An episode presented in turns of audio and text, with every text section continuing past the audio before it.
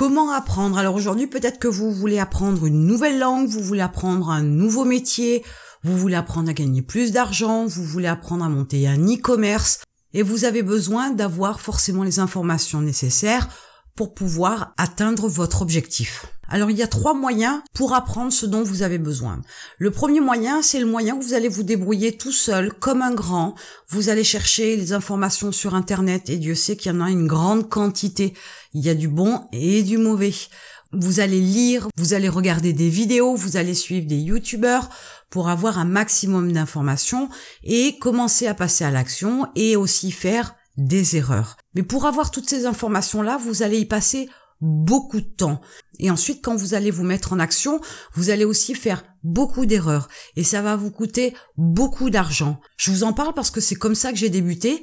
J'ai appris par moi-même. Ça m'a pris énormément de temps et j'ai fait beaucoup d'erreurs. Et je peux pas vous dire à quel point ça m'a généré des contraintes et des frustrations et que ça a été pénible, long et douloureux d'en arriver jusqu'à mon niveau de compétence aujourd'hui ou pour du moins la partie où j'ai essayé d'apprendre toute seule.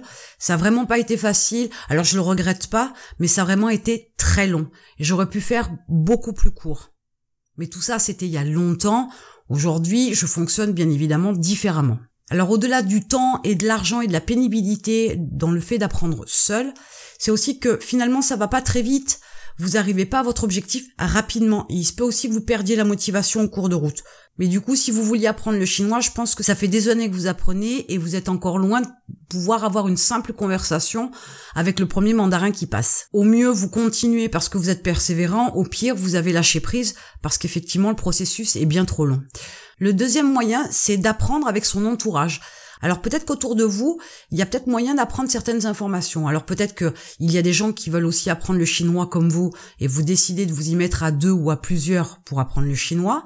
J'ai pris apprendre le chinois comme exemple, mais j'aurais pu aussi choisir apprendre le marketing. Dans ce cas-là, peut-être que vous avez quelqu'un autour de vous qui a des connaissances qui pourrait vous apprendre. L'inconvénient, c'est que souvent, sur des gens de même niveau, entre guillemets, ces personnes-là ont des connaissances qu'ils ne mettent pas forcément en pratique, mais par contre, ce sont des conseilleurs. Ils vont vous conseiller tout un tas de choses. Alors, les gens qui vont vous dire, il faut pas vendre comme ça, il faut pas promotionner ton produit comme ça, il ne faut pas poster ce genre d'informations sur tes réseaux sociaux. Moi, j'aurais tendance à leur répondre que ma foi, si eux, ils savent tant qu'à faire autant qu'ils le fassent pour moi, et du coup, en fonction des connaissances qu'ils ont, bah, ils peuvent mettre en place des choses, et vous apprenez par la même occasion, et ils vous font le travail, et vous gagnez de l'argent, et vous leur donnez un certain pourcentage de votre chiffre d'affaires. Mais du coup, ces conseilleurs, en fait, ne sont pas forcément les plus avisés. Ce sont pas forcément des personnes qui sont les mieux placées pour vous donner des connaissances. Il ne faut que vous conseillez, ils ne vous apprennent pas. Au final, vous vous apercevez que dans votre entourage, il y a des gens qui ont des connaissances, il y a des gens qui en ont pas, mais que de toute façon, étant donné que c'est votre entourage et qu'on peut estimer qu'ils sont à peu près à votre niveau de vie, votre niveau de connaissance, votre niveau de compétence, peut-être dans différents domaines, hein, on est d'accord, mais c'est pas suffisant pour pouvoir apprendre réellement quelque chose. Vous voudriez apprendre la compta, vous n'allez pas vous adresser à votre frère ou votre cousin ou votre meilleur ami pour vous expliquer comment faire de la compta. Vous allez vous adresser directement à quelqu'un qui a des vraies connaissances et des vraies compétences en la matière. Ce sera beaucoup plus intéressant, beaucoup plus riche d'informations, et ce sera quelqu'un qui n'aura plus rien à prouver entre guillemets, avec des compétences bien établies. Et enfin, le troisième moyen, ben, comme je vous le disais à l'instant, c'est de se former auprès de gens qui ont des connaissances, des compétences et qui ont déjà utilisé ce qu'ils conseillent et qui ont eu des résultats.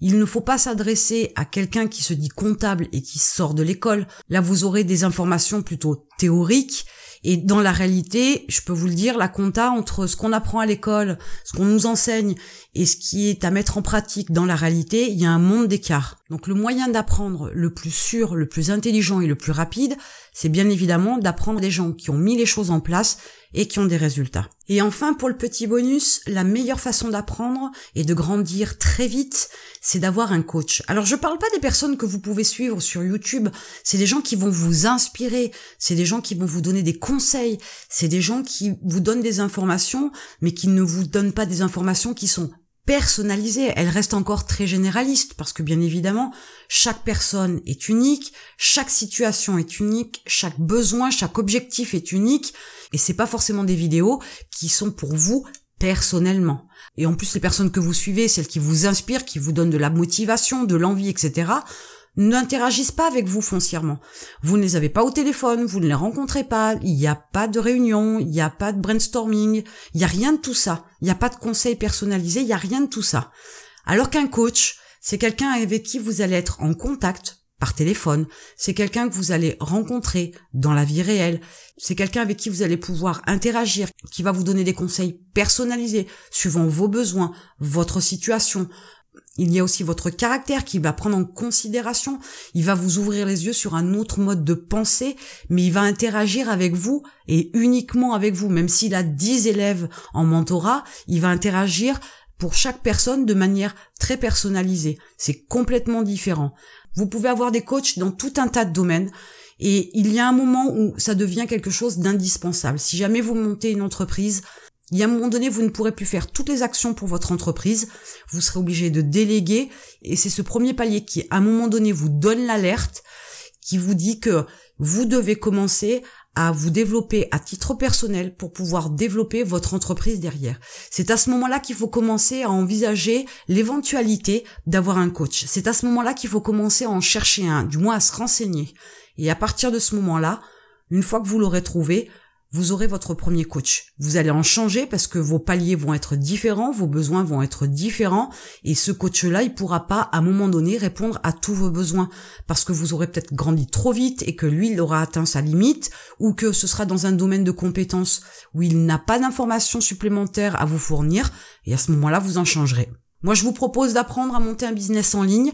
Vous avez un lien dans la description, vous cliquez dessus et vous aurez accès à une série de vidéos qui vous permettra de préparer votre projet de business et de démarrer une activité en ligne rapidement. Et je vous retrouve de l'autre côté.